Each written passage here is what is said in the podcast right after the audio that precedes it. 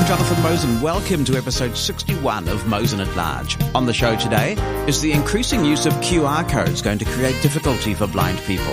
A good Google accessibility story. More on staying organized in the kitchen and plenty of technology memories from way back. Mosen at Large Podcast. You're very welcome to contribute to the podcast, and there are two ways to do it. You can drop me an email to Jonathan, that's J O N A T H A N, at mushroomfm.com. You can write something in that email, or you can attach an audio recording using anything that records and that you can attach to an email. You can also call the listener line. That number is in the United States. It's 864-60-MOSEN, 864-606-6736, and record a message that could be included in the podcast. Concise contributions always help. We can't include everything because of the volume of contributions we receive, and please note that if we do use your content, we reserve the right to edit it for clarity and brevity. You can follow Mosen at Large, all one word, on Twitter to join the conversation with other listeners, to get sneak peeks about what's coming up on the podcast, and I regularly tweet links that I think will be of interest to Mosen at Large listeners. To keep up to date with Mosen at Large and radio related activities I'm doing, you can subscribe to our media email list. It's announcements only and the traffic is very light. To do that, send a blank email to media subscribe at mosen.org. That's media subscribe at mosen.org. The podcast version of this show contains extracts from the full version, which is heard live on Mushroom FM at mushroomfm.com and anywhere that you listen to radio stations at 2 p.m. US Eastern Time on a Saturday afternoon. For the full Mosen at Large experience, I encourage you to be part of that community.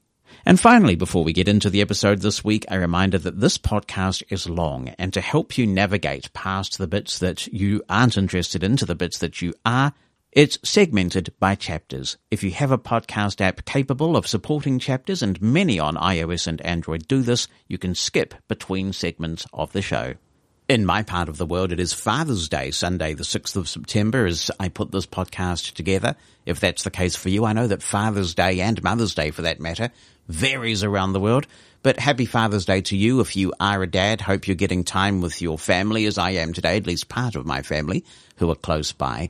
And certainly it's a time for us to appreciate our dads while they're here. Sadly, mine died in 2017. I miss him every day, of course, but particularly on Father's Day. Now, we had a long and interesting discussion today on the Mosen at Large full show on Mushroom FM about audiobooks. We got a tremendous amount of listener feedback and we spoke with a couple of people about Libro.fm. This is the service that gives you what they call uncaged audiobooks because they are completely free of digital rights management. They're available in plain old MP3 and there's over 150,000 titles in there, quite a selection. And because of the length of all of that, we've got well over an hour of material on that subject alone. We are going to do another Mosen at Large midweek special for podcast listeners. Of course, this has already aired live on Mushroom FM, but so as we don't exclude too much other good material that we got, yes, our cup runneth over, we'll publish again on Wednesday with Libro FM and also people's thoughts from around the world on audiobooks. So join us for another midweek special on Mosen at Large, specifically on that subject. That will come out as episode 62 on Wednesday US time. That'll be 6 a.m. in New Zealand on Thursday. Hi, Jonathan. Tyrone from New York. Do you know anything about the Orbit Writer? The thing for the iPhone with the Orbit reader. Good to hear from you, Tyrone. Hope all's well over there. I know that it is shipped now because I'm seeing people on Twitter saying that they have theirs. For those not familiar with this product, the Orbit Writer is not the first product like this. I think quite a long time ago now. Humanware, possibly even VisuAide, before they merged to become part of Humanware, had a little braille keyboard that you could enter text on and it was Bluetooth. And essentially that's what the Orbit Writer is. It's a, uh, a Perkins style keyboard, no braille display. I think it's about $99 from memory and you just braille into it. I have not heard too much feedback about how well it performs, what it feels like to braille on or anything like that. So if you have an Orbit Writer, now that it has shipped, and you'd like to tell us how it's working out for you, then please feel free. I know many of us, including me and Tyrone, would be most interested in hearing about your experiences. And the power of the mighty Mosen at Large audience, eh? Because Sandy Finley is already in touch on the subject of the Orbit Writer and says, I have one and am very happy with it. It is about the same size as my iPhone 8, and yes, it is possible to write in contracted braille with an uppercase B. There is somewhat of a learning curve because there are haptics used to indicate important items, such as level of battery charge. I am impressed with Orbit Research. There have already been three software upgrades. I believe they are listening to their customers. The Orbit Writer is not for everyone, but for those of us who are dedicated Braille users and dislike typing on the iPhone screen, it is a great, relatively low cost alternative. Hello, Jonathan. It's Thomas Upton, and I'm here to talk about on what some people hate sometimes, and that is CAPTCHA. And my reason for this is, well, I'm about to tell you a little story. I remember I emailed you one time to indicate you that the Twitter notifications on what Mushroom FM shows coming up next has gone down once again, and you told me that that's not correct. And I checked the Twitter app, and when I opened it up, it gave me a message that appeared on the screen saying that I have to take a CAPTCHA challenge to protect uh, some privacy, I think. And I clicked start and I did my best to solve the CAPTCHA. And I picked the audio challenge and I listened and sometimes for some of these challenges, you might not be able to hear what some of these words are because of like background music or something. Like, I remember the ones I took, you would first hear on some challenges a static sound followed by a snippet of audio, which all these audio snippets are words you have to enter, and after you hear that snippet, it'll play another static to indicate the end of the words. And I tried solving them as best as I could. I, I entered them correctly, and I hit the verify button, and within less than a minute, it said, verification has expired. Check the checkbox to try again, and I tried again a couple more times, and I got a message that says, your computer is sending automated stuff, so we're unable to do your request. And that leads me to this question. How many do you all hate CAPTCHA? Like, I hate CAPTCHA, and I think you, Jonathan, hate CAPTCHA. Just how many all of you do you hate CAPTCHA? Because I know that just, well, unfortunately, that's what you gotta do to tell that you're not a robot. Some sites do this. Because you, you really don't want to be a computer. You want to be a real human. It is frustrating to be at the receiving end of this, isn't it? As somebody who has created websites and been spammed, I do have some sympathy with the objectives. But implemented well, CAPTCHA can be okay. For example, with the Google CAPTCHA, if you're signed in, I believe the two things that must be true, and I'm happy to be corrected on this because I'm not certain. I think the two things that must be true are that if you are signed into a Google account and you have two-factor authentication enabled, when a screen reader is detected on a page that has the Google CAPTCHA, there's a simple checkbox which says, I am not a robot. And you check that box and it comes back and it says you are verified, which is fantastic. Sadly, not everybody uses Google CAPTCHA, and as somebody with a hearing impairment, I certainly find those ones where you have to try and get the audio challenge very difficult at times. One thing that you can try, and this makes a difference on some sites, I don't know whether Twitter is one such site, is making sure that you log in and enable two-factor authentication. For those not familiar, two-factor authentication requires something you know, a password, although hopefully you don't know it. It's stored away in a password manager like 1Password, and it is unique to every site that you visit, and something that you have, usually your smartphone.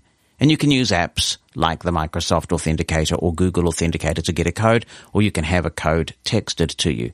And when two-factor authentication is enabled on your account, sometimes some of these places are a little less rigorous about requiring the CAPTCHA, so that's worth a try. Twitter has, I think, acknowledged that they really could do better in some areas of accessibility, and I've read in the last few weeks they are actively recruiting accessibility professionals to try and lift their game there. So I hope you got the CAPTCHA resolved. It is frustrating, and there are various tools. One of the things I do miss about Firefox was WebVisum. Somebody brought this up two or three weeks ago, which was a wonderful tool for solving all kinds of CAPTCHA and sadly that has gone. But perhaps people can talk about other tools that they know. I know there was another one that I used a few years ago and it worked on the Mac and it worked on various other places and I'm struggling to remember what the name of that service was. It performed a similar function to WebVisum. Essentially you got the CAPTCHA in the view, you hit a button, you waited a wee while and vroom, vroom, the CAPTCHA was filled in to the edit field. So yes, it is frustrating. Maybe somebody can tell us about experiences they've had that have helped with CAPTCHA resolution or CAPTCHA avoidance as well. Jonathan Mosen, Mosen at Large Podcast. Here's a familiar name, Adam Gaffney from sunny Florida. Hi, Adam. He says, Hi, Jonathan. I look forward to the M at L cast. And he's got the M and the at sign and an L cast each week. That's interesting. I write M-A-L-P when I'm abbreviating it in the file name, so Mosen at Large Podcast. But that's another way of doing it. I have a few audio related questions to pose, says Adam. Can you recommend a good, accessible CD ripping package? I use an older version of Easy CD Extractor, but since the FreeDB music database has gone down, I'm not able to get album info for CDs I wish to rip. Am I the only old school dude, dude, who still builds a local audio collection? I am an Apple Music subscriber, but the reason for that is as a tool for finding new music to add to my own collection. I find some limitations in playing music via voice commands with Siri or the Soup Gargler. for example, there are two jazz musicians named Bill Evans. One plays piano and the other saxophone. Using voice commands, I have not figured out how to play music by the saxophonist Bill Evans. Finally, is there any news you know about related to the 6.0 version of Winamp? Yes, I'm still using 5.6.6. Very nice to hear from you, Adam. Hope all's going well for you. Let me go backwards. No, I have not heard anything for a while now about Winamp version 6, but I'm totally chill about that, man. Because as long as I keep my install file of this here version of Winamp that I've got, and as long as it keeps working, and I have no reason to believe it will stop working, then it just meets my needs and it works, and I'm content. I'm content with what I have. Now, regarding ripping, probably the best way to rip CDs these days from Windows, in my view, would just be to bite the bullet, install iTunes, and get it done that way. Yes, I know that iTunes is a bloated piece of soup, but the reality is you can configure it so that you just feed it CDs, it automatically rips in your format of choice, spits the CD out at the end of the process, and you've got a good, solid, reliable rip with good metadata, and it's done. You don't even really have to play with the iTunes UI once you've set it up the way you want. If you'd rather not install iTunes, then I believe another alternative could be that the people who make Switch sound file converter, NCH software, also do a ripping program, which I hear good things about. So there's another option. Don't know whether CDEX is still around or not, but if you have any ideas for Adam about good CD audio rippers, be in touch. Jonathan at mushroomfm.com on the email with an audio attachment or just write something down or give us a call 86460 Mosen. That's 864-606-6736. On the subject of rippers, you little ripper! Luis has answered the question about DVD rippers that Thomas posed last week. He says a couple of suggestions for inquiries put forth in today's podcast. He was right on the ball. One, for a DVD ripper, I recommend Free Video Converter. This software is totally accessible and it allows the user to rip DVDs into audio or video files, MP3 and MP4, among other formats. Louise hasn't given me the URL, but I presume if you just Google on that, hopefully you'll be able to find it and that there won't be too many products called that. Two, two, says Louise. Regarding video editing software, Total Recorder is also suitable for this purpose, and it is pretty accessible. However, as you pointed out, editing video for a blind person is quite tricky. Email from Anya. I'm pretty sure I have that correct, but you would not believe how my text to speech engine is mangling that name, but I'm sure it's Anya. And she says, Hi, Jonathan. I'm enjoying your podcast. Thank you.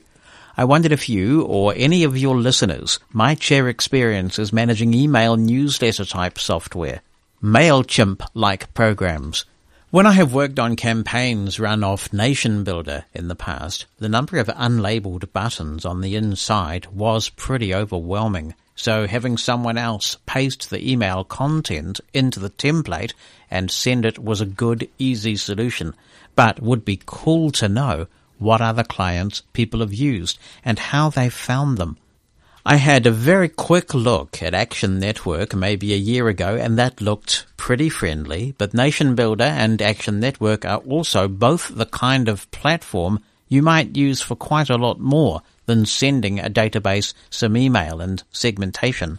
Thanks, Anya. She asks if this has come up before. No, we have not discussed this on the podcast before, and it's a good topic. I'd like to know if anybody's cracked this one as well. We do have blind people listening who are running small businesses or involved in mail campaigns. I had a look at MailChimp some years ago when I was running my own business and rapidly concluded that I would just set up a good old mailman announcement only email list, which is a really crude instrument. I mean, it's very simplistic. You miss out on a lot doing it that way.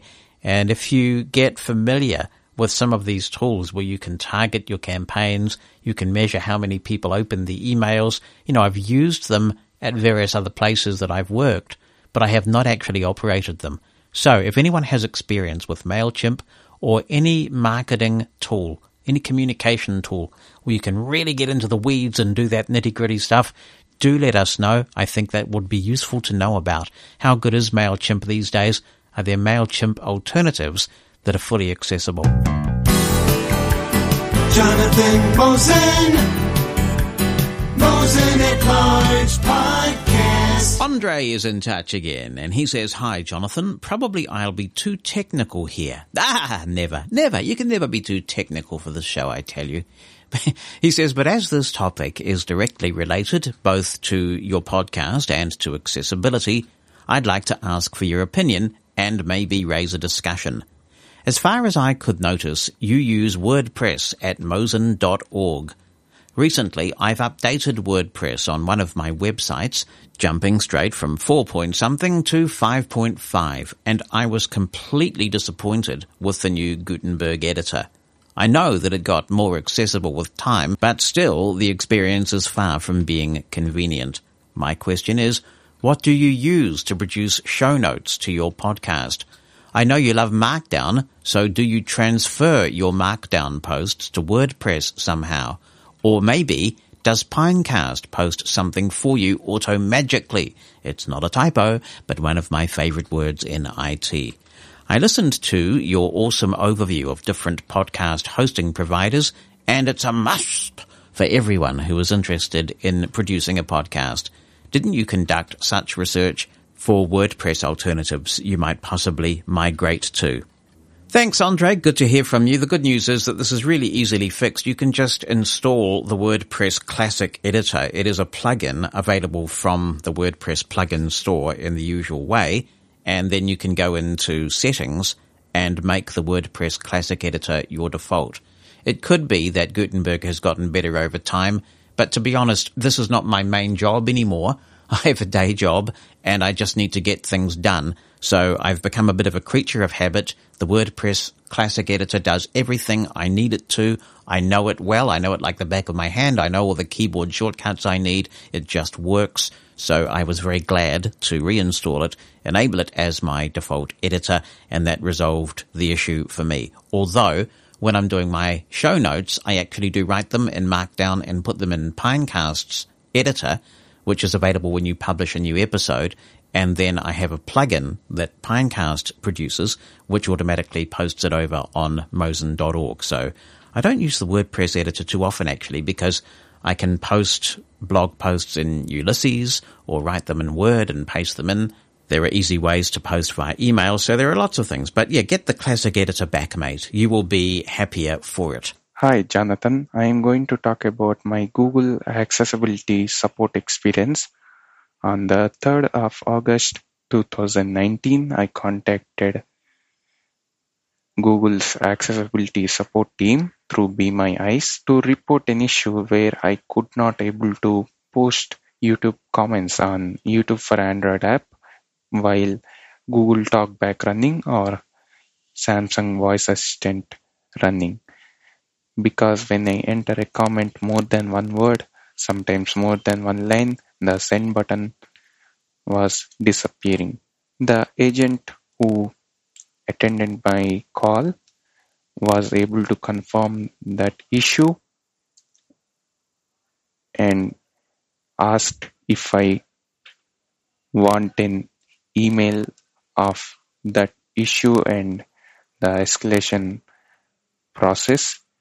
I said yes and immediately I got an email from that agent and it mentioned in the email that the issue which I was reported and it is currently escalated to higher authority. Then after one year, four days, on the 7th of August 2020, I got another email from Google because it is not a primary account for me. I'll just use for using YouTube and like stuff like that. I generally do not check emails in that account. So I checked on maybe 10th or 11th of August. I was bit surprised to find that email from Google. When I opened, the person mentioned that your problem has been resolved and he also mentioned the agent name from whom the issue was reported by me. So I checked my mobile and the YouTube app was working fine and I was able to post comments. So I replied to the person confirming the same. I got another reply from same guy. He said that if you have any other questions, don't hesitate to ask. So after that conversation ends, my experience was very mixed because it took one year, four days to Google to push out that YouTube app update. Then the positive side of this is the agent who attended my call, she was very, very friendly, very helpful, very enthusiastic to be precise. And afterwards, the agent who resolved that issue and reported me, he was very kind and generous person. From this, I am getting a feeling that Google's accessibility team was a very good team and capable team who are running that department. But the senior management who are taking, or should I say, a developer team leader for, for Google, they should prioritize these people and fix those accessibility bugs. By while interacting with this team, I felt like I am not abandoned and I am taking a I was taking a very good care. I'm really glad you took the time to share that experience with us, Anil, because it's nice to have a positive support story to share. And that sounds like outstanding service that they were able to identify the bug and turn it around so quickly. And not only have you benefited from that, but so have all others who want to use that particular feature. So that is great. And I think there is a general consensus, perhaps not everybody agrees, but a general consensus that Google has been a little slow in terms of screen reader accessibility. They do seem to be making some real progress now with the implementation of multi-touch in Android 11.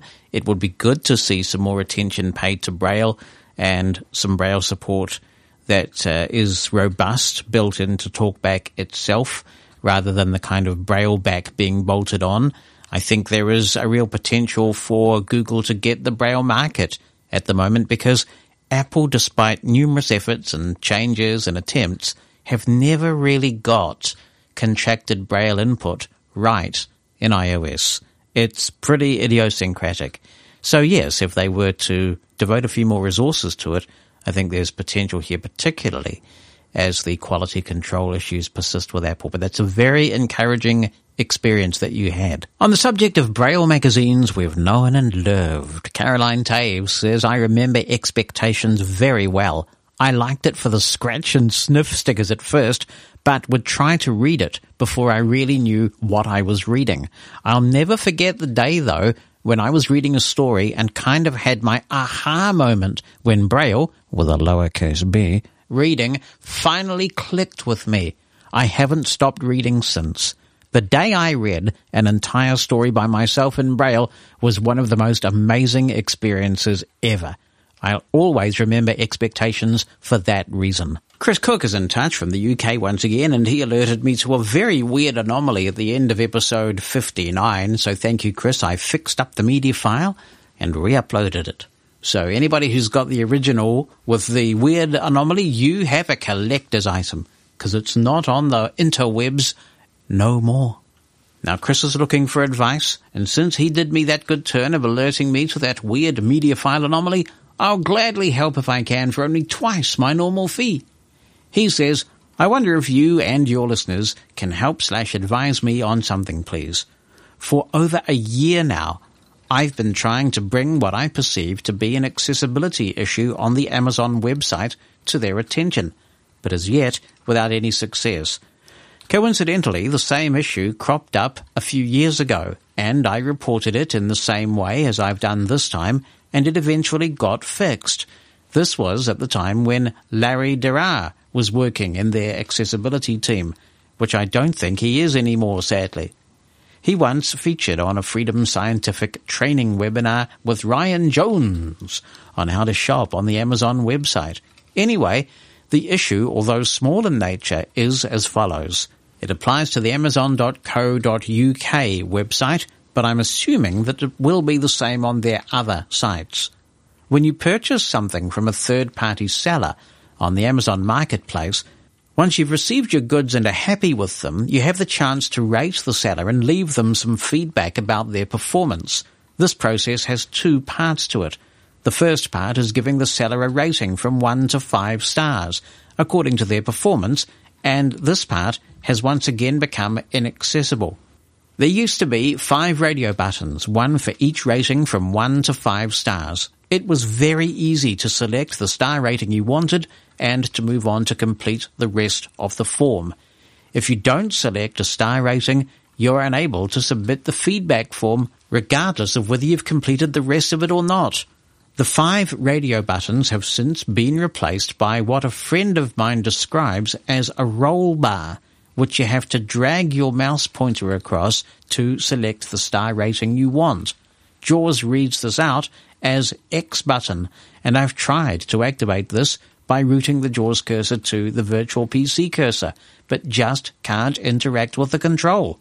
I first reported this issue to accessibility at amazon.com in July 2019 and explained the problem and said that a similar thing had happened a few years previously and it had eventually been fixed by the reinstatement of the radio buttons. I had an initial acknowledgement from the accessibility team after first contacting them, but have heard nothing since, in spite of two further emails at roughly six monthly intervals, inquiring as to whether any progress has been made in rectifying this seemingly simple issue. I also sent a copy of my email directly to Larry Derar's email address at Amazon, but it bounced straight back again.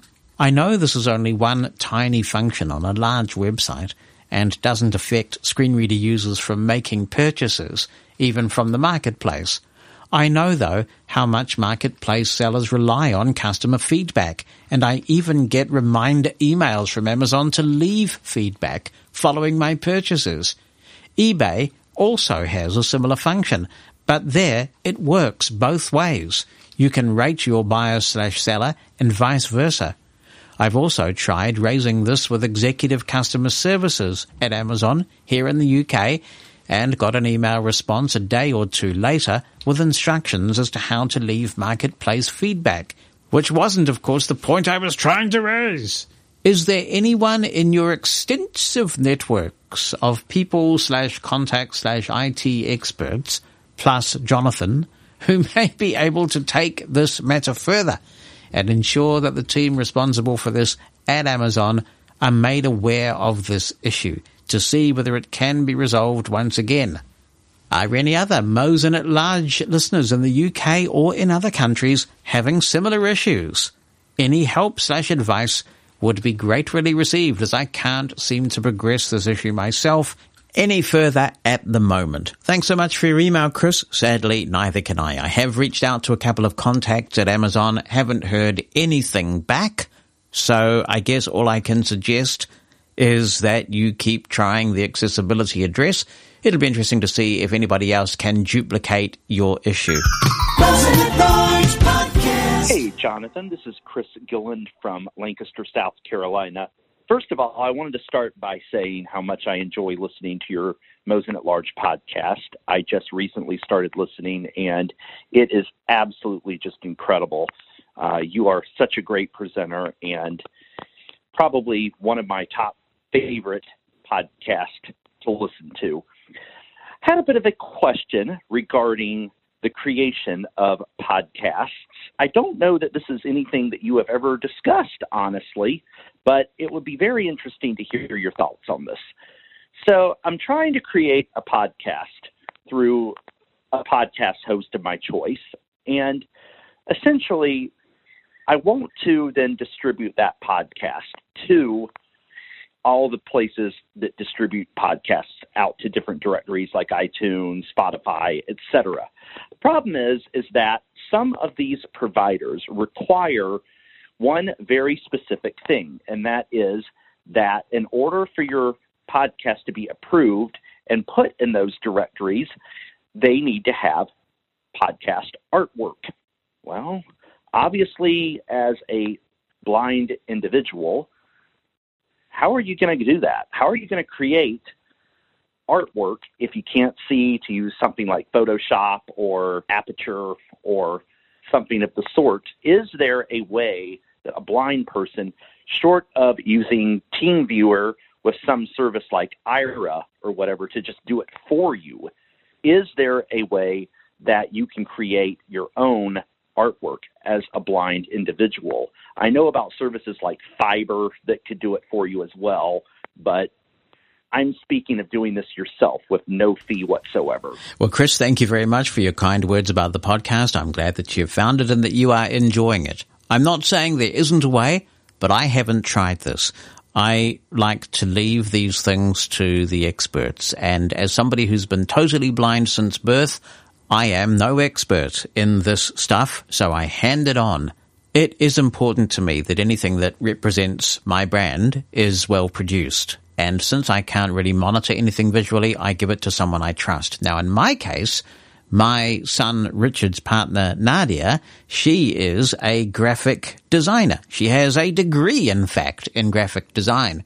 And when I was operating Mosen Consulting and we would design some websites that were very complex for some people, complete with e-commerce and the whole shebang, we would also do the graphics. And so we kept it in the family and Nadia would do the graphic design. So whenever I start a new podcast, like for example, Mosen at Large, I say to Nadia, here's what the podcast is about. Here's the kind of flavor of the podcast, if you will, the, the character that we're going for in the podcast and she will come up with usually three logos and she'll describe them to me in great detail. And then I will consult. I'll give it to a few people whose opinions I trust and say, here are three logos. What do you think looks the best? And they will tell me, I think this is the best and here's why I think so. And finally, I will pick a logo. And as you rightly allude to, there are services out there that will design podcast logos for you if it were me, I would definitely pay that small consideration to have a logo that doesn't look stupid. it's really important to me that it looks professional, and I have every confidence in the Mosen at Large logo because it's been done by somebody competent in the field. But if you are a blind person and you have dabbled in doing your own artwork, then let us know how you did it, what your methodology is, and how well it works, what sort of feedback you get. Daniel writes, Hi Jonathan, I heard your story on the show about your backpack. Glad you got it back. Oh, me too, mate, me too. It also reminded me, he says, of something rather scary that happened to me. Are you ready? Here we go. Oh, this sounds like quite a story. Can we find some music? I just talked to the production crew here. Can, can we find some music to go with this? Ah, thank you, thank you. A few years ago, I was at a summer camp in Chicago, and I had my Victor Reader stream with me.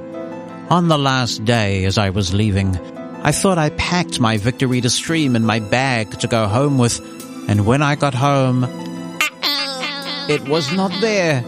Okay, I thought, now what? I had gone to a concert that night with my family thinking I had it. I was at home when I saw my stream was missing. I had my mom call the dorm. It wasn't there. I must have left it at the concert hall then. What's weird though is that it had my last name, Semro, on it as well as my high school district. Yet it still wasn't seen, nor was it returned. I am very thankful to my district as they had a replacement stream for me, which I was able to keep despite losing my original. The bad part was I had to reload everything, and I lost several Victor Reader notes. Where did the music go? What? It's only a 60 second bed because that's all we can afford. Well, I don't know. Anyway, uh, it was good while it lasted. I, I lost the Victor Reader notes from my piano lessons, which is also taken care of as they are all, thankfully, re recorded. So it started bad, ended good. Moral of the story, says Daniel watch where you store your stream. You never know when you might lose it. Jonathan Mosen. Mosen at Large Podcast. Francisco Crespo says, as I consider getting a Focus 45th generation, I wonder if you use the Braille-in feature to perform Windows commands, or whether you prefer to use the QWERTY keyboard. If you choose to go back and forth between devices, do you locate them on the desk in any particular way so you can switch with minimal physical effort? I do use JAWS Braille-in quite a bit for writing in Word documents, just with my Braille display and brailing away. I must admit that I just find the whole method of entering keys such as Control and Alt and Shift and those sorts of things really cumbersome on the Focus devices. I did get used to it when I was using an ElBraille a lot, when I had the first generation ElBraille because I was working for Freedom Scientific at the time and I was producing a podcast and so I got really immersed in it. So I think that like anything, if you use it often enough, it just becomes muscle memory.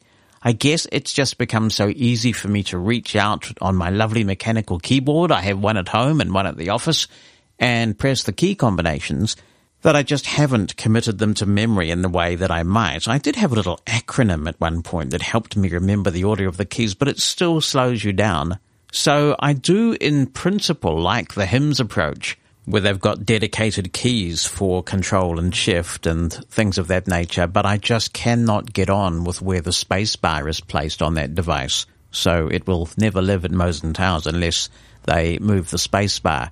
This is one of the reasons why the Mantis is so appealing. I like the idea of a good quality Braille display that has a QWERTY keyboard and you don't have to remember those key combinations. But I wouldn't rule it out of hand. As I say, you can commit anything to memory. And if you use something day in, day out, it will eventually become second nature. In terms of where I put my Braille display, it sits directly in front of my keyboard. So it's very close to me when I need to read, and I do read from Braille a lot. I write in Braille a little bit, but predominantly with my QWERTY keyboard, which rests behind the Braille display. Gary O'Donoghue writes, I was in the BA lounge at Heathrow yesterday, and in order to get food and drink, you had to scan a QR code on the table you were sat at from your camera app. which would then launch Safari, where you were supposed to be able to order stuff, which they then would bring to your table. Sounds like the future, man. I think this is something that is happening quite widely now, particularly as places are trying to do away with paper and laminated menus to reduce virus risks. I found the label on the table with the QR code and was able to scan it, but the applet it launched wasn't really accessible. I could see some headings, etc., but couldn't work out how to expand the various categories. Double tapping seemed to do nothing. My question is whether these applets will pose a different and specific issue for VO users. Are they using some kind of pared down browser experience that may not have the general support for accessibility? Anyone else had experience? Thanks, Gary. Good question. I haven't had any experience with this particular kind of user interface, but I think it also raises a wider question of the accessibility of QR codes in general. I've seen QR codes over the years. They seem to be really popular in some Asian countries, but certainly here in New Zealand, we have seen some at museums and places like that, attractions where you can scan the QR code and get more information. And, you know, QR codes are actually potentially very useful. But I mean, they can have some real accessibility problems by virtue of the fact that they tend to be small and it can be difficult for a blind person to know where those QR codes are located. At the moment in New Zealand, we have a contact tracing system that is built on QR codes. So it's now the law that every business that you visit has to display a QR code. And the idea is that you have the NZ COVID Tracer app on your system and that you scan the QR codes everywhere you go and it keeps a digital diary on your device so that if contact tracers need to get in touch to find out where you've been, you can release that information. But it is a manual process. And of course, as I have been in the media here in New Zealand saying, it can be really hard for a blind person to know where those QR codes are physically located. So several issues pertaining to QR codes. If you have encountered QR codes in the world, how have you found them to work? Now, Bonnie, who is a pretty proficient BlindSquare user, tells me they have quite a good user interface to QR codes and that she uses them sometimes in BlindSquare. But of course, that doesn't change the fact that if you've located the QR code somehow and you've done the scan and it takes you to somewhere inaccessible, that's not going to help. So we'll see what people come back with, Gary, on this whole question of QR codes and their use as a blind person. Good morning, everyone. This is Petra. I have the uh, Digit-Eyes app on my phone, which I got uh, about five years ago, four years ago. Uh, costs ten dollars, I think, and it does a really good job of reading QR codes on packages, and oftentimes the, the information with the QR code will tell you the ingredients and the cooking directions, which is very helpful. The uh, developer of Digit-Eyes recommended that when I go shopping, I take along some scotch tape clear and that the phone can read through the scotch tape and just have whoever is helping me put a little piece of scotch tape across the barcode. That way, when I get home, I can feel where the barcode is to line up the phone and read it. So that for me was a kind of a low tech, not very technically savvy way to do it because I use my iPhone SE second generation and before that my iPhone SE, and I love them both. Thanks, Petra. I haven't seen an update to Digit-Eyes for quite a long time, but hopefully it is still a going concern, and the app still works, and the app is in the store, I think. So I guess all is good. Maybe it's just at a point where it doesn't need regular updating on the app side, because they can update their database remotely. And it is a good tool for identifying products. I wonder whether anybody's done a head-to-head comparison between, say, Seeing AI, which is free, Digit-Eyes, and Envision AI to determine which one recognizes the most barcodes. And I suspect it could vary from region to region. Of course, QR codes go much wider than that. And as I've mentioned, our contact tracing app here has QR codes and you have to run a specific app to scan those. There are also QR codes in museums, on public transport. I don't know whether it's such a big thing in the States, but QR codes are everywhere now. And as Gary mentioned, in the British Airways lounge. So I think we have got the product identification side of barcodes pretty well sussed these days, but these other QR codes, I think, are a bit of a concern right now. The developer of Digit-Eyes also gave me a really handy hint a while ago. I think it wasn't specifically to me. I might have seen it on a list that she was on. And she suggested that if you're having trouble recognizing a barcode or finding one, get a cheap magnifying glass, like the kind of stuff that kids use for science experiments and hold the magnifying glass to the camera and it will amplify the barcode to make it easier to find and scan. That is such a cool trick. So the combination of the magnifying glass and the scotch tape, you'll be rocking the product codes. Jason Thompson is writing in on Accessible TV. He says, I was considering a new TV purchase for about a year before I heard your podcast on the Samsung TV you demonstrated on the podcast. I did purchase the 7 series instead of the 8 series, and it did have the voice guide and all the other accessibilities that you mentioned. I was able to set up the TV myself without any sighted help as a result of your hard work and fantastic audio skills. I am doing quite well with an over-the-air antenna. The strange thing is that to get audio description programming, I have to set my audio to Spanish that audio description setting doesn't work. It's probably how things are broadcast in the United States. Once again, thank you very much. Terrific news, Jason. I'm glad you got the TV and that it's everything you hoped it would be. We used to have a situation like that in New Zealand actually. When free-to-air TV started offering audio description, you had to set your language track on the TV to Italian and then miraculosa. The audio description would come right up and it may well still be the case, potentially, but the firmware in TVs perhaps has been modified to know that that's what you have to do to get audio description. But certainly the audio description option does work here in New Zealand. But that's cool that you found the workaround and that you're getting your audio description over the air. Hope you have many happy years of service with it. Kevin Russell presents us with a conundrum. A conundrum, but first, he says, Hi Jonathan. First of all, I hope that you, Bonnie, and all the family are keeping well and staying safe in these difficult times.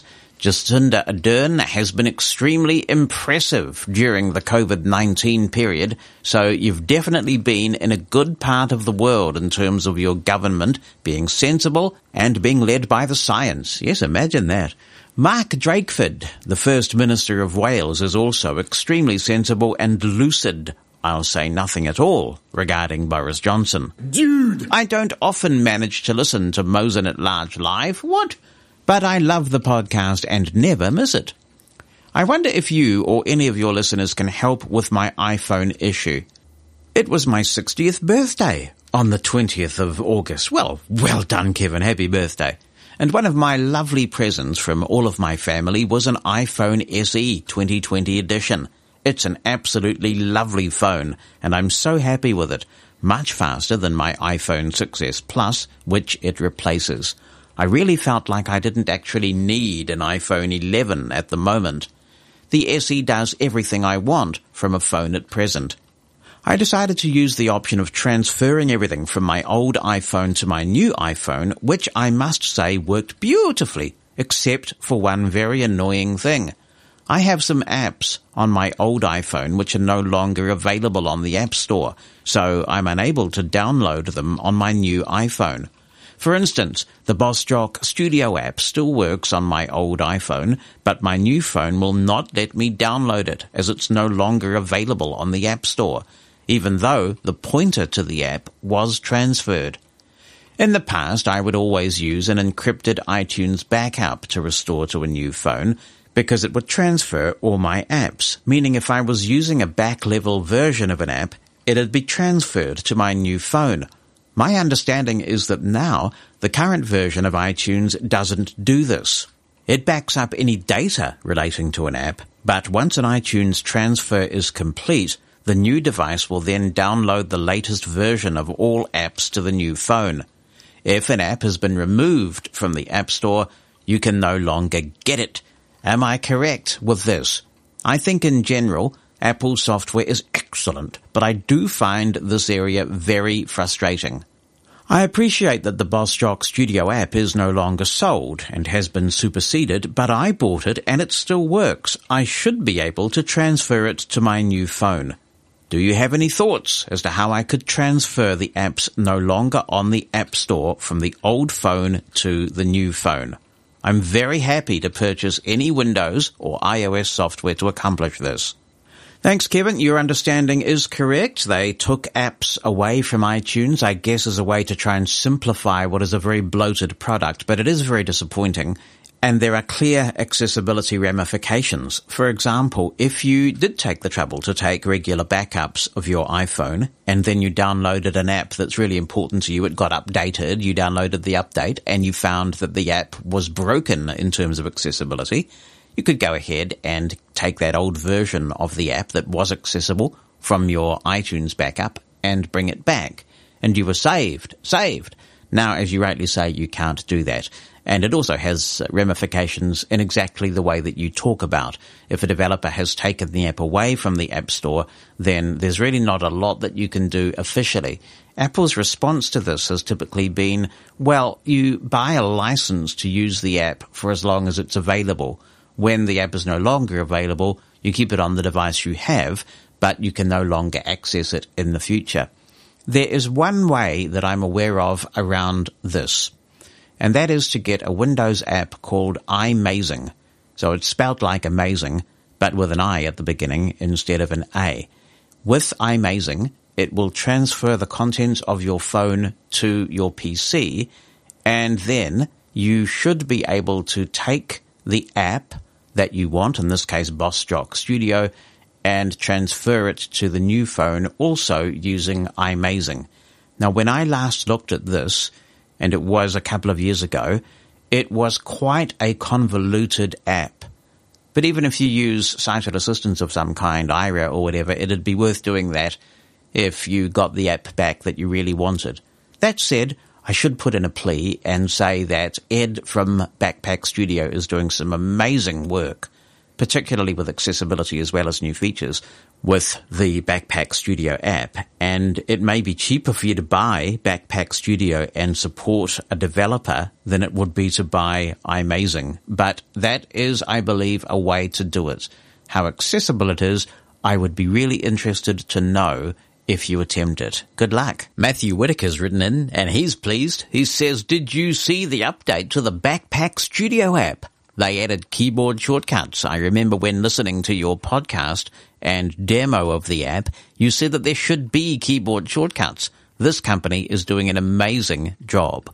Not only have they added those, but they've also added Siri shortcuts and a few more features. I won't spoil any of them. You should do a podcast or feature the app on the live Mushroom FM show. We may get back to it, Matthew. I won't do it quite yet because there is a lot more to come. There's a really big feature being worked on at the moment that could be a bit of a game changer for some people who don't want to produce their podcasts in Windows. So we will get back uh, to Backpack Studio when that feature is ready to demo. Yes, I've been running the beta builds of Backpack Studio for quite some months with the shortcut features built in, and Ed's done a really fantastic job. He's responsive, he engages with our community. He is uh, the, the, way we'd love all app developers to be. So it's great to see that this is finally in the App Store. Hello, Jonathan and fellow Mosen at Large listeners. This is Larry from Louisville.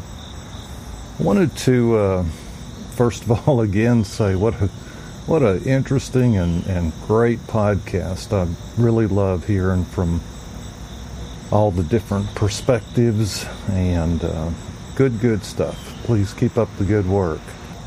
I think one of the most important things in the kitchen is organization, and um, it's hard to organize effectively when your counter's all full of uh, stuff and, uh, you know, I, I think one of the keys is to be able to get what you need, deal with it, and then put it back up. So that's um, one hint. It's not really about gadgets or anything. Another thing, especially uh, useful, I think, is actually using the sink part of your counter.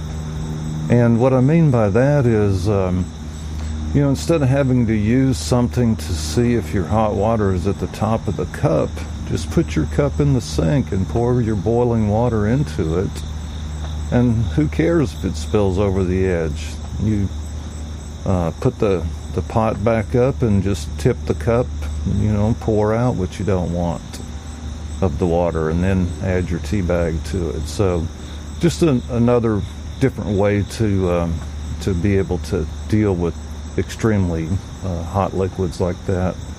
I mean, anytime I'm mixing pizza dough or anything, I'll I'll put the bowl right in the sink. Of course, this assumes you've got your sink always cleaned out and organized. But one of the hardest things I think in the kitchen is is to keep all your materials organized so that you can get to them, all your tools, your cutting boards, your knives, uh, your spatulas, your pots and pans.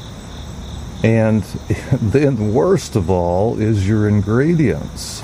You know, if you can keep your spices labeled, and boy, don't get me started on labels because I think one of the rights that we as blind people should be fighting for almost more than anything is to get some equity on package labeling.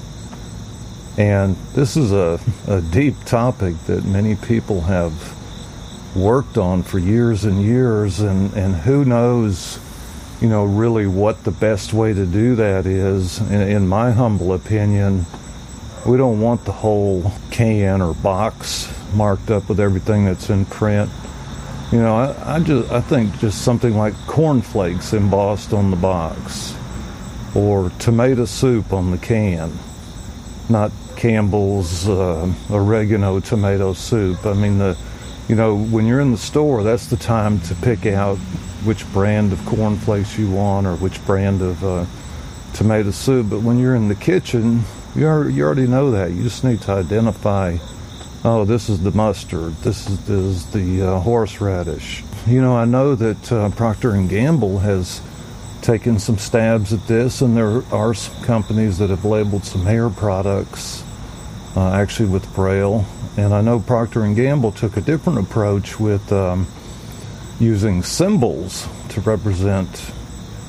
Uh, I think it was shampoo and hair rinse, maybe, or conditioner. Conditioner, I think it was and and that's fine and well. It just only goes to just those two products, though, and I, I think Braille is would be a much more effective way of handling that.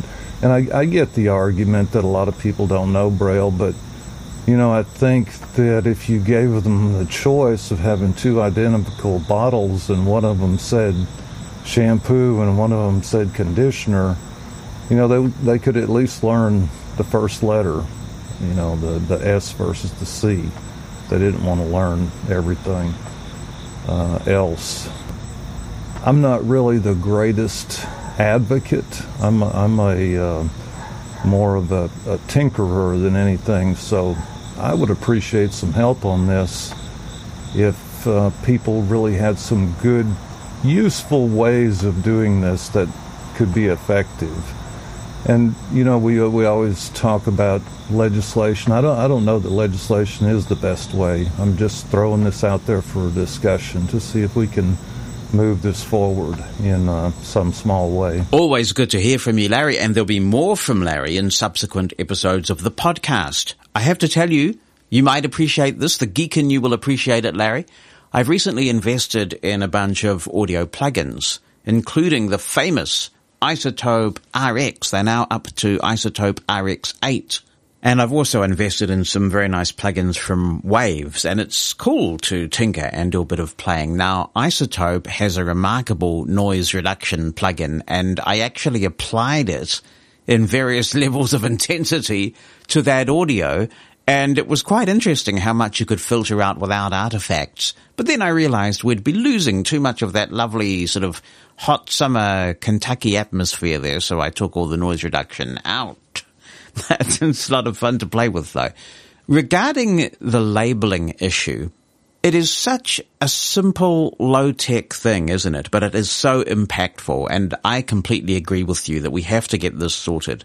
And by way of a parable or an anecdote or something like that, here in New Zealand, many years ago, the Maori language, which is the language of our indigenous Maori people, was in serious danger of dying out. And there were a group of people who were considered radicals at the time because, let's face it, today's conventional thinking was yesterday's radical thinking. That is the way of the world.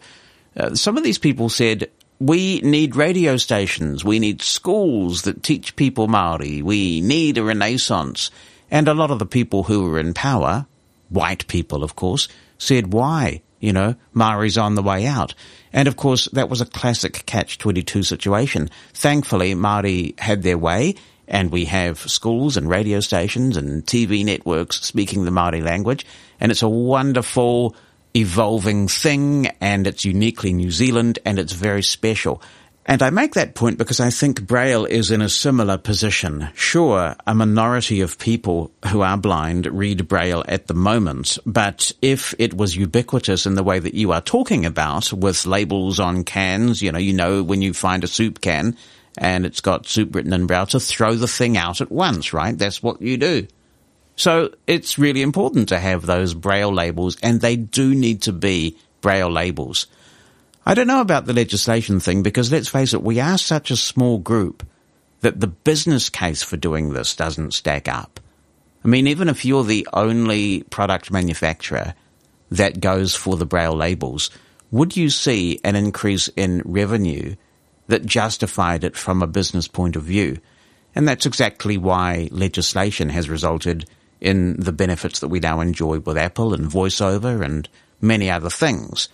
I do wonder whether anybody's tried to use the ADA to suggest that it's not an undue hardship, it's not an unreasonable accommodation for braille labels to be put on packaging like this. So it's a really good discussion, and thanks also for your hints and tips about the kitchen. Very practical things that many of us, I think, just do and know, but articulating them for those getting started in the kitchen is a great contribution.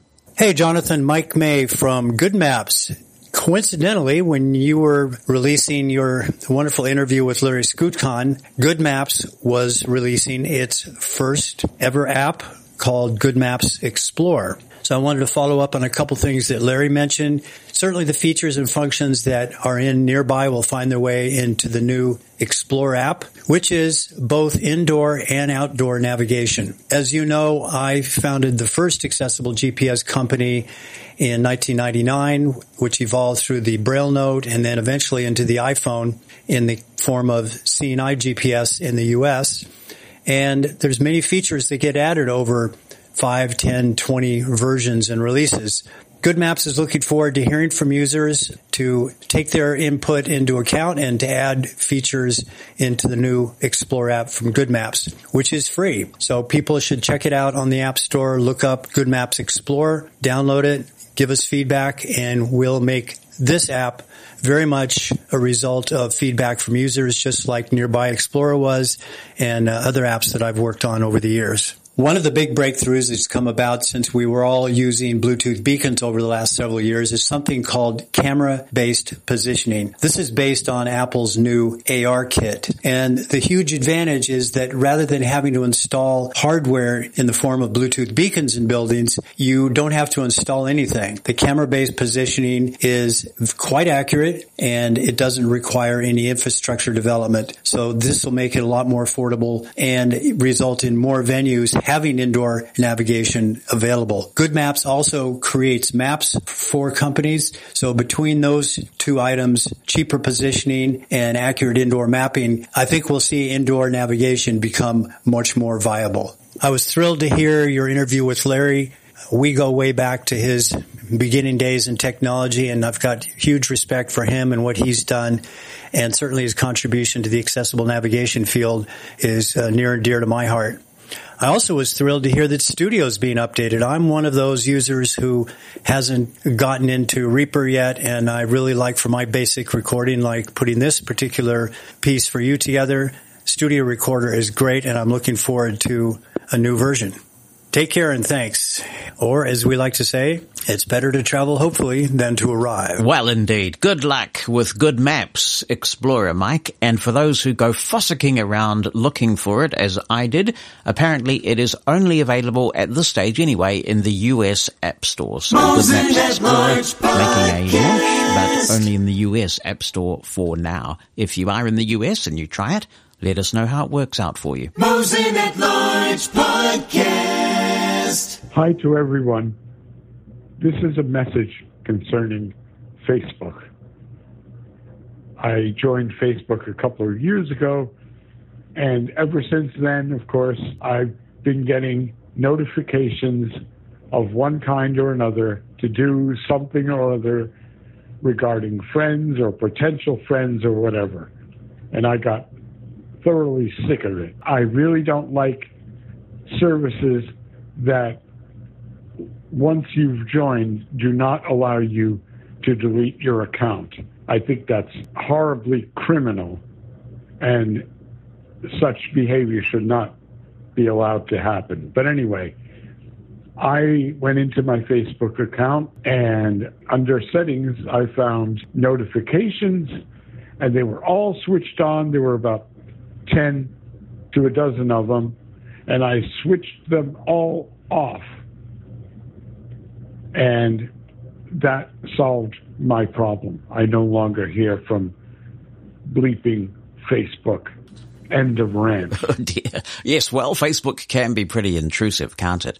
And by default, it does send a lot of notifications that you may want to disable, but you most certainly can completely delete your Facebook account as well. If you've had second thoughts, if you decide you just want to be out of there, and I have done this before, only to be coaxed back on because of work that I was doing, but I have deleted my Facebook account, and if you just do a Google search for deleting your Facebook account, because so many people have done this over the last couple of years, especially following the Cambridge Analytica scandal and the lack of reining in of false information being spread over Facebook, a lot of people have gone.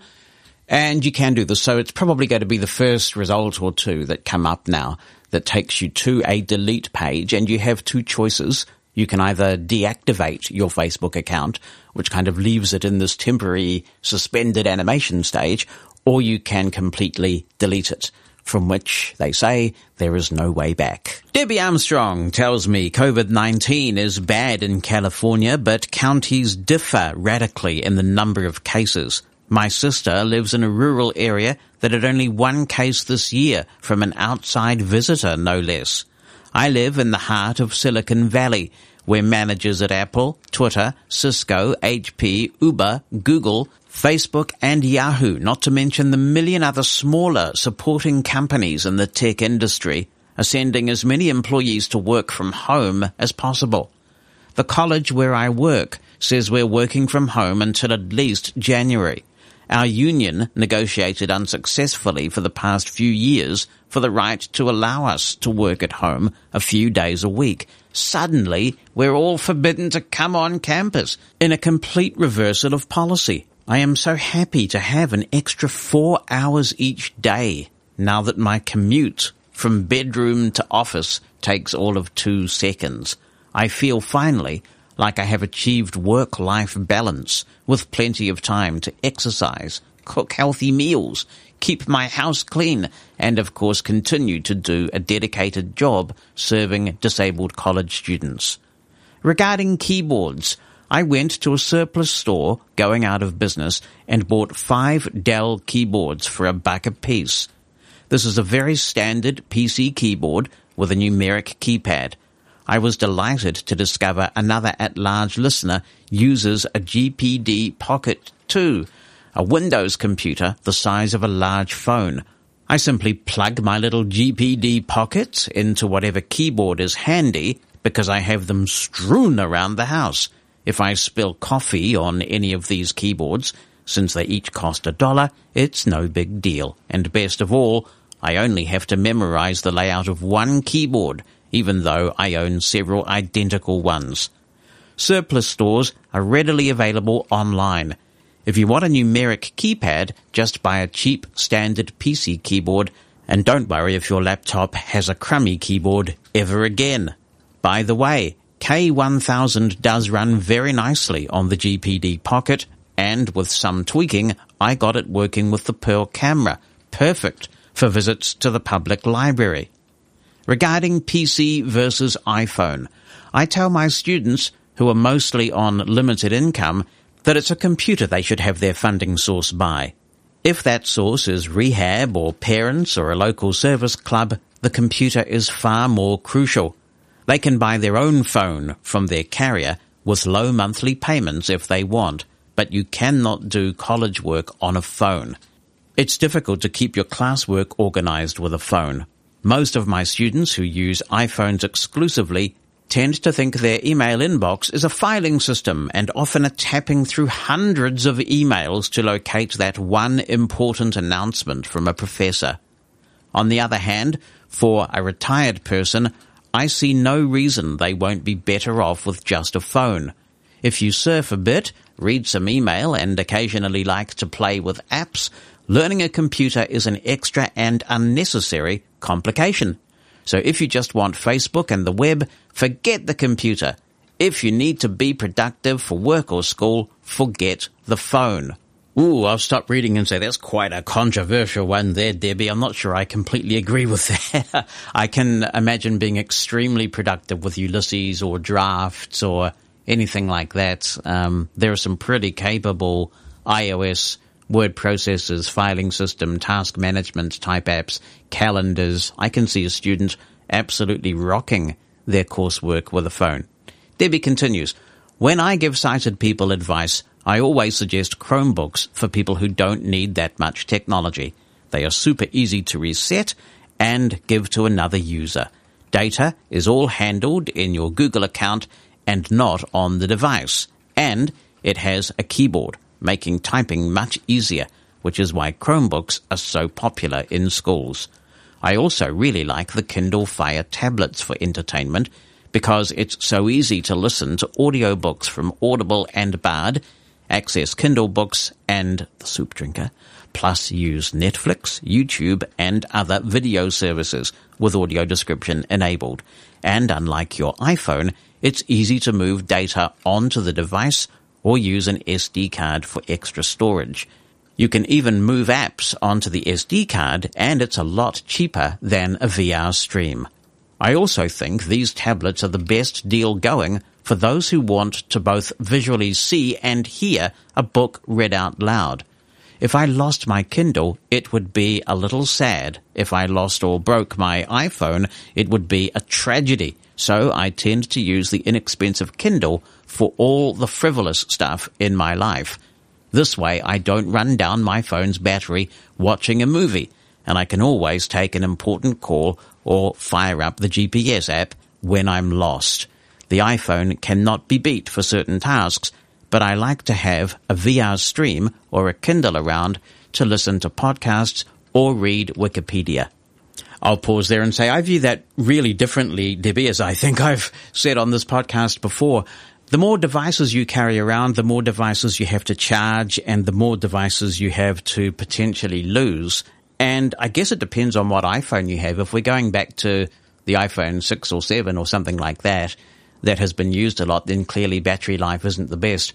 But as I've said, even on this episode today, the iPhone 11 Pro Max has exceptional battery life. I mean, you can go for a very, very long time listening to audiobooks with the screen off and barely make a dent in the battery life. So I, I think it is important that the advice we give takes into account today's technology and battery life on iPhones these days really is not a problem at all, even if you're working them quite hard. And I mean, really, how far are we from a charger in many cases, uh, even if battery life were a problem? The email continues regarding GPS apps. I find it handy to run two simultaneously. This works especially well on public or paratransit when I want to know what I'm passing and don't need to concentrate on orientation. It's also great if I'm learning a route and moving slowly. I typically run BlindSquare and Nearby Explorer together, giving each a different announcement voice because they are using the phone's location services, rather than a hardware GPS, it doesn't slow down the phone or cause any software conflicts, which could happen with systems that use an external GPS. Regarding O&M skills, I think our community needs to see them more like talents. Just as we all cannot make music like Stevie Wonder or swim like Olympic athletes, we all don't have super blink O&M skills through no fault of our own. I used to have superb O&M skills when I was young, and I believed blind people who didn't have them were lazy. Today, with a bad knee, some hearing loss, and the slowing of reflexes due to aging, my O&M skills have suffered, and I do ask for help more frequently. I particularly believe the hormone changes that occur with menopause affect one's spatial ability more than is commonly believed. Even sighted women find after menopause that it's more difficult to remember driving directions or read maps. I find that younger sighted women are more confident drivers, especially when following a route is required, and I believe menopause takes a toll on the ability of blind women to navigate as pedestrians as well. On the other hand, my personal travel skills are excellent. I know how to get information out of strangers, and I'm not at all afraid to go to unfamiliar areas. Though I have declined physically as I age, I psychologically have way more confidence than I did when I was young. Last year, wandering around Chicago's O'Hare Airport with only the Seeing AI app to help locate my gate, I wasn't at all worried about navigation. I did have a three hour layover, so I had plenty of time, but I would have found the airport daunting when I was younger.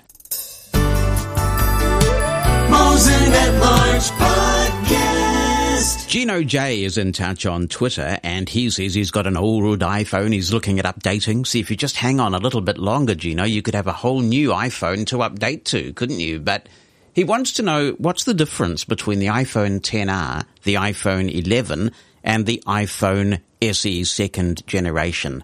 Well, the iPhone 10R has an older processor. So if you have the budget for a newer phone, then you might notice a bit of a performance improvement over the 10R. The major difference between the iPhone 11 and the iPhone SE second generation relates to cameras. The processor is actually the same, so if you don't care about high-end photography, then you may like to go for the iPhone SE second generation, which many blind people are happy with. And one of the things that is attracting some blind people to it is that some have struggled with Face ID. And of course the iPhone SE2 has Touch ID. And even if you don't usually struggle with Face ID, the whole face mask thing has made it a bit more of a nuisance because sometimes you have to train Face ID a second time if you want to unlock your phone when you're wearing a mask. So some people have longed for the days of the good old Touch ID. Now, the iPhone 11 Pro Max has phenomenal battery life. That's one thing to consider if you can spring for an iPhone 11 Pro Max. Um, I, I, use it a lot for Braille screen input, of course, but I'm just so glad to have it because of the battery life. It is just incredible. It is a larger phone though, and that does put some people off. So for many people, the iPhone SE second generation hits the sweet spot in terms of a combination of uh, processor power and features and value for money. Hey, Jonathan, and hey, every listener of Mosen at Large. This is Marco from Germany calling in, so to speak. I am thoroughly enjoying the latest episodes of the podcast, especially the nostalgia bits of uh, technology and software. My God, how long have I not used Winamp on Windows? I usually listen to my music uh, on my iPhone or iPad nowadays and uh, don't use the Windows PC or the Mac at all for that. I do produce audio on Windows, but uh, I don't listen to music on the PC at all. So um, this is wow something. Um, I wanted to touch on some points of the last episode, uh, especially the JAWS 3.2 bit. I was there when JAWS 3.2 came out in 1998 And that was the first version that had eloquence, the first version of eloquence that sounded a bit different from the way we have eloquence nowadays, which hasn't changed that much since basically 1999. But JAWS 3.2 came out in 1998. It was the first version that was published on a CD. And it was, it came in this jewel case where there was one CD and one diskette and the diskette had the authorization on it. You know, the one that you moved onto your computer and could also move back. And you had three authorizations that you could use similar to the ILM authorizations nowadays where you also have three ones that you can use. But uh, JAWS 3.2 was the first version that was available with Eloquence. And uh, my God, this was a game changer. Suddenly you could install JAWS on any computer that had a sound card and ran Windows 95 plus. Incidentally, it was also the first version that had a 40 minute demo. I don't think the previous versions had that. I think JAWS 3.2 had that. I remember on trade shows that year, we had two sets of jewel cases, one that had only 40 minute demo version of JAWS on, and the other one that had uh, 60 day demos. And we had a limited supply of the latter, but a big supply of, of the former. And we gave them out like crazy to for people to try JAWS, and we could tell them, "Hey, just install it on your computer. If your computer has a sound card, it can run JAWS. You don't need a hardware synthesizer." And that was truly awesome. And speaking of hardware synthesizers, because I am in Germany and my native tongue is actually German, I had to use a different hardware synthesizer in my early days, and I actually used two. The first one was a true like external box that you could connect either via serial or parallel ports. Yes, you could uh, also connect that via the printer port. And that was the Apollo 1 from Dolphin. And it came with HAL 4.6, I think. And then I upgraded that like two or three years later to an Apollo 2, which had indexing, which meant that it could use something like Say-All. And that is the synthesizer that I used my first version of JAWS 1.20 with. And then I had a notebook and that had a Keynote PCMCIA card in it. And that had a, this connector that ended in a 3.5 millimeter headphone jack where you could connect headphones or a speaker and then you could get your speech. And that was, you know, that only ran in Windows 3.1 or later. Uh, that, that notebook actually wasn't able to run Windows 95. So it ran with Windows 3.1 and I didn't have a DOS screen reader that could actually talk to this thing. So the only screen reader that could talk to it via the Windows driver was JAWS. This was like really, really my first experience. And that one also had my very first Braille display, a Handytech modular 44. Yes, that also ran JAWS and it uh, ran in DOS with a software called Braille Window Professional. That was totally customizable, a really awesome piece of software that powered that Braille display. And uh, it connected via serial port. So um, no hardware port that you know mirrored the graphics card or something like earlier Braille displays did. Lovely to hear from you, Marco. I had forgotten all about indexing. Oh yes, indexing was the thing. And the difference was pretty incredible. It was staggering because if you had a synthesizer that didn't support indexing and you stopped to say all, you could just land in la la land. I mean, there would be no guarantee where you might end up. But then You'd get a synthesizer with indexing, you'd tap that control key, and wow, you were right on the word at which you stopped. Miraculous is what it was. Luis also confirms in sunny Colombia, he says, Hi Jonathan, I think I have the answer to your question. Eloquence was incorporated into JAWS in July of 1998, version 3.2. I remember this date very well because it was the time when I made the transition from DOS to Windows 95. In my case, this was a milestone in my relationship to computers. I remember that I was very afraid to switch to Windows, and it took me a couple of years to do it. A similar situation happened to me when I switched to the iPhone. It took me a couple of years as well. Yeah, sometimes it takes a while for people to adapt. Some people kind of react to this stuff naturally and adapt, and other people it's a struggle and they persist with it and they have success eventually, and more power to them because that's really impressive. But certainly, I remember when Windows 3.1 was starting to become more and more of a thing. And I think I talk about this with Glen Gordon in the In the Arena series, my life story that he did with me. We really thought that we were going to be losing a lot of the gains that we had made in the DOS era. There was a lot of fear around in those early stages. And as we continue to do the reminiscing, boo, boo, boo, boo, boo, boo, boo, boo. Oh, um, Debbie Armstrong says, people who want to reminisce with old talking clocks need to install Steve's talking clock. I had forgotten all about that. I remember when it came out. That was quite a long time ago, so good to know it's still around. You can go to clock.steve-audio.net to find it. clock.steve-audio.net. Debbie says, I've attached a few favourite alarm sounds. All right, let's give them a twirl.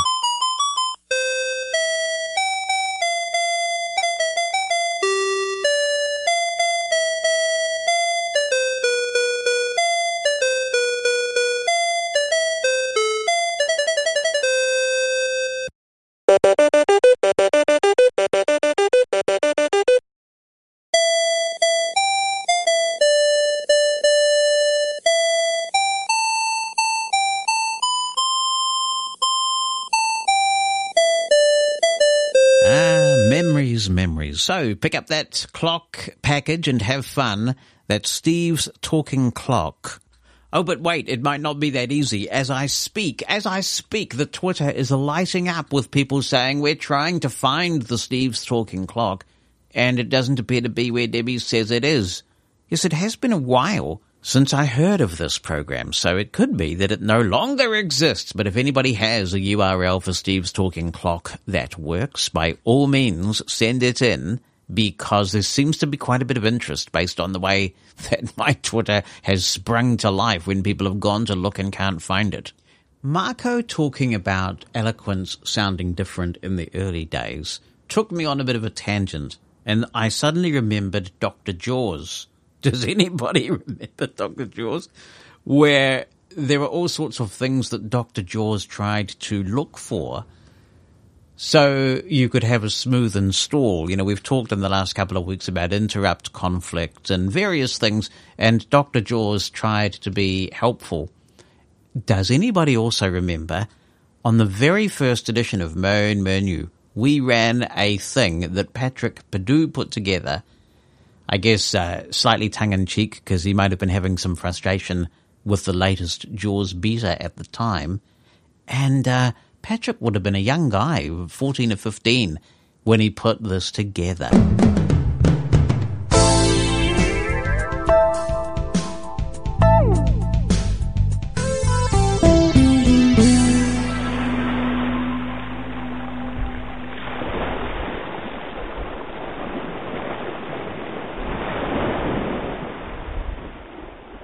Welcome to the JAWS for Windows Patch Setup program. Please relax while Dr. Jaws examines your system. This may take a couple of minutes. Dr. Jaws, please wait.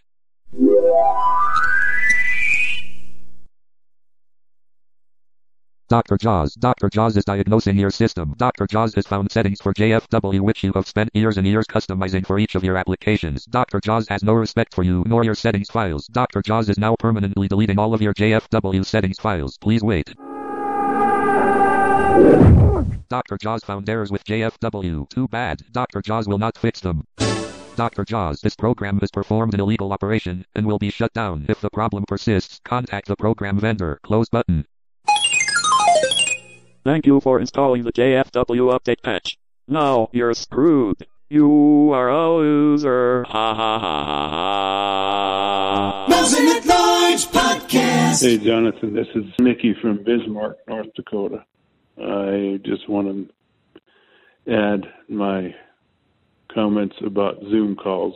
what drives me absolutely nuts is when I'm on a Zoom call and there is so much racket and noise in the background that you just can't enjoy the meeting or whatever is going on. Thanks, Mickey. Good to hear from you in Bismarck, North Dakota. It's certainly frustrating, isn't it? And this is not a new thing either. Many of us have been doing audio conferences for a very long time now.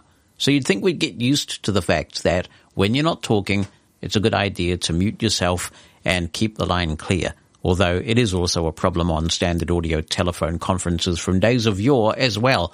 But it's good advice. If you are getting into a Zoom call, make sure that you know how to mute your audio on the particular device that you are using. And if you're hosting a Zoom call, you can bring up the participants window and mute people if you find that there's too much noise going on. And while we're on the subject of Zoom, some very good news coming through from them this week with the slew of updates that they've released. I think they're up to 5.2ish in their version numbering. And if you use a PC or a Mac with Zoom, they have expanded the original sound mode considerably. You can have echo cancellation on while you're using original sound if you want to, which is likely to degrade the sound quality. So you really want to try and avoid that if you can. But also, original sound has the capacity now to go up to 96 kbps, 48 kilohertz mono, or 192 kbps 48 kilohertz stereo. So if you're using this to send music or high quality broadcasts, perhaps you're being interviewed for radio or a podcast, this is absolutely fantastic. If you have the right gear, like a good quality microphone or you're working through an audio interface, this really makes Zoom a lot more viable. I have stopped using Zoom for podcast recording a long time ago because there are much better higher quality alternatives. But obviously this puts Zoom back into contention. Hey, Jonathan, Nick Zamorelli here. My contribution for today has to do with uh, Cortana. I'm trying to set up my Gmail so that I can send an email from either one of my laptops using Cortana. Now, there are a couple of different layers to this problem. The first has to do with JAWS. Uh, JAWS is not working well in this dialog box. I spoke with Freedom Scientific and they seem to think that JAWS, uh, Microsoft is not properly encoded with JAWS to work with uh, this particular uh, setup.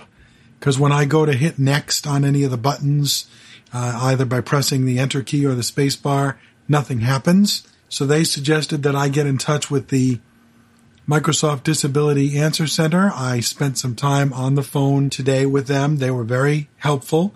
I allowed them to take control of my computer and they did what they needed to do, but that's still a problem. The other issue that I'm having is when the Microsoft Disability Help Desk person got to the what was supposed to be the final step, which was to hit the agree button to link my Gmail account with my Microsoft account, nothing happened, as was the case with me. Uh, by the way, I ended up having to use my touchscreen to, to make these things happen because, as I said, the enter key or the space bar, uh, neither one of those things were working. When the woman on the other end of the phone said that nothing was working on her end either, she said that it was because I didn't have the Gmail desktop app. So I did some searching on that. I found something called EasyMail, which is supposed to be for Gmail. I haven't been able to find a download link for it yet. What do you think of this? I mean, the idea is that I'm trying, it just makes perfect sense that if I've got Cortana on here, that I should be able to use it to send an email whenever I want and I don't want to have to use Hotmail. Sounds fair enough to me, Nick. Unfortunately, this is something I can't help at all with because it wasn't until very recently that Cortana was available in New Zealand at all. It took a very long time to get here. And I guess my understanding has been that Microsoft's going a bit lukewarm on Cortana and embracing other assistants instead. So I have spent zero time with Cortana and I guess you've piqued my interest. But if others have got this to work, and it does seem like a very commonplace scenario, A lot of people use Gmail and they want to be able to send mail with it using Cortana. If anyone has the magic trick, let us know. Good to know that you had a good experience with the Disability Answer Desk. In my experience, they are fantastic in terms of sticking with you. They have been trained on accessibility issues, so they don't say silly things like, do you see such and such on the screen or click here? They're really onto it. Pete is in touch and says, Hi, I am looking to start learning Braille and have some questions. As someone in their early 50s who has never read Braille, what are my chances of being successful? I would like to use Braille as an alternative way to read books rather than relying on TTS. What is the best way to learn independently? I plan to use the RNIB Fingerprint Grade 2 course. I can give time, someone recommended short, frequent periods of 15 minutes, but if I progress, when do you suggest I buy something like a braille display as I would prefer not to throw lots of money at this until I can see it will work? For context, I have always been visually impaired, around 10% vision in my right eye only, but never learned braille as I could always read print down to very small sizes. My reading speed was, however, pretty slow. I sometimes miss reading with no noise, sitting in the garden with a good book, and it is at times like that I'd like to have an alternative. It is possible that I might get some vision back, as I had a retinal detachment after a number of eye operations at the end of 2019. I currently have a silicon oil bubble in my eye, keeping the retina flat, and this stops me focusing. When this comes out, if it comes out, I may be able to see some print again, but having done the conversion to screen readers, etc., I can see some improved efficiency in working sightless. I also like the idea that if something else goes wrong, it will not be the disaster it might once have been. I'd value your opinion and that of your listeners.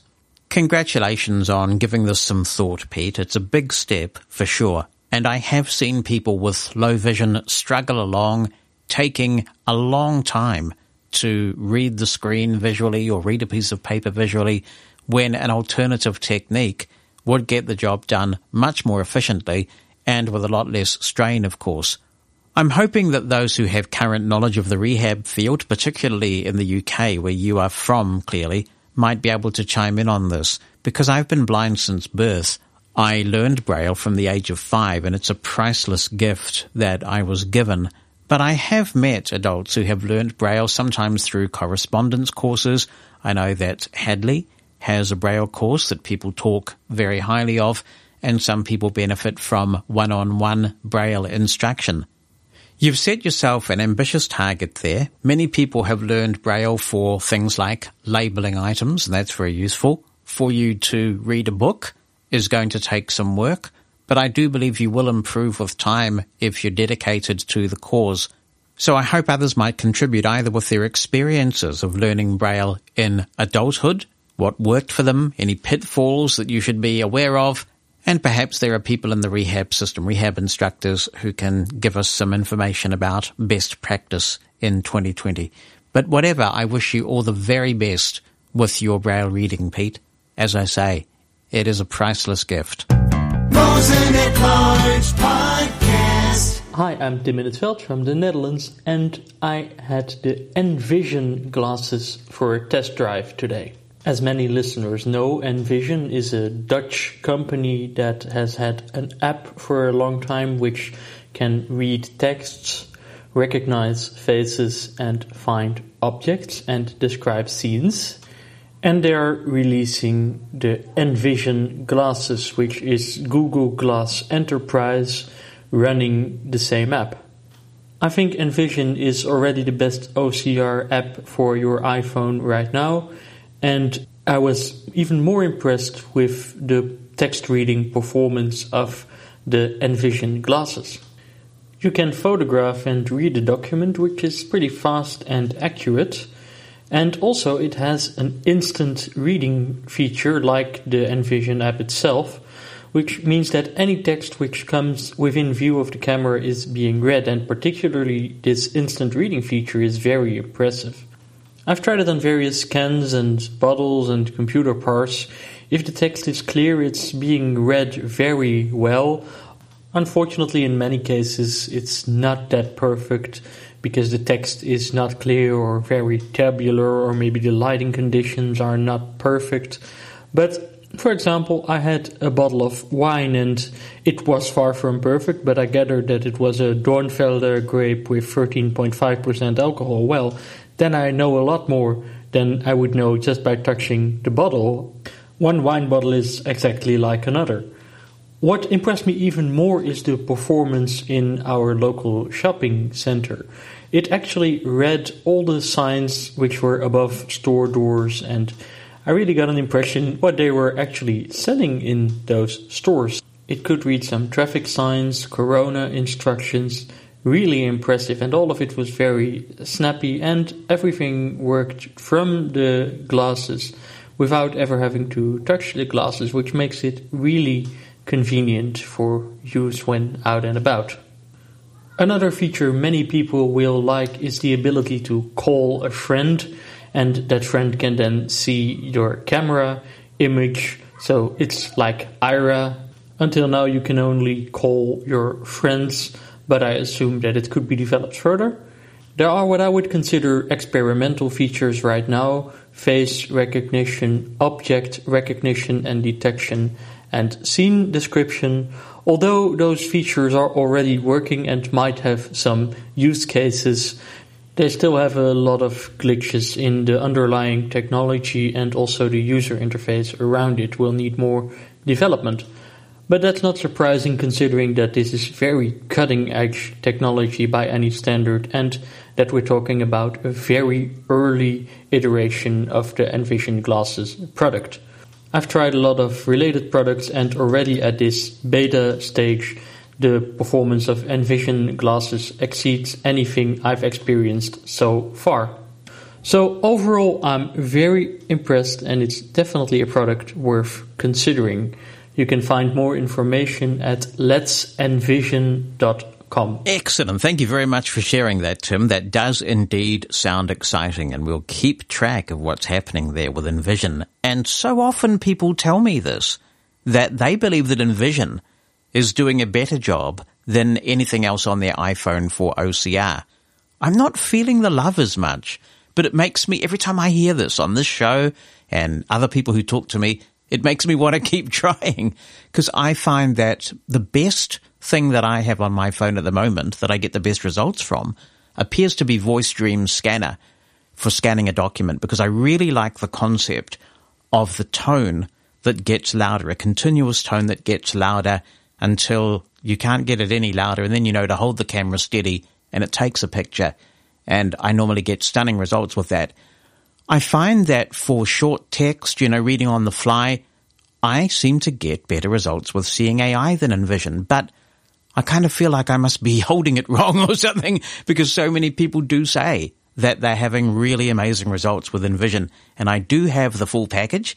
I signed up when they had a special deal on the lifetime subscription. So I'll keep trying. I'll keep playing with this stuff. But it sounds like they're doing some phenomenal, innovative stuff, and that's tremendous. And I have reached out to the Envision folks, and we'll be speaking, or being well, with somebody from Envision AI next week on Mosen at Large. So we'll talk about these glasses, we'll talk about their app and all the steady progress that they're making there. And if there is anything in particular you would like me to ask Envision, then by all means be in touch. Let me know. We'll do our best to incorporate as many of your questions as possible. To contribute to Mosen at Large, you can email Jonathan, that's J-O-N-A-T-H-A-N, at mushroomfm.com by writing something down or attaching an audio file. Or you can call our listener line. It's a US number, 864-60-MOSEN. That's 864-606-6736. Mosen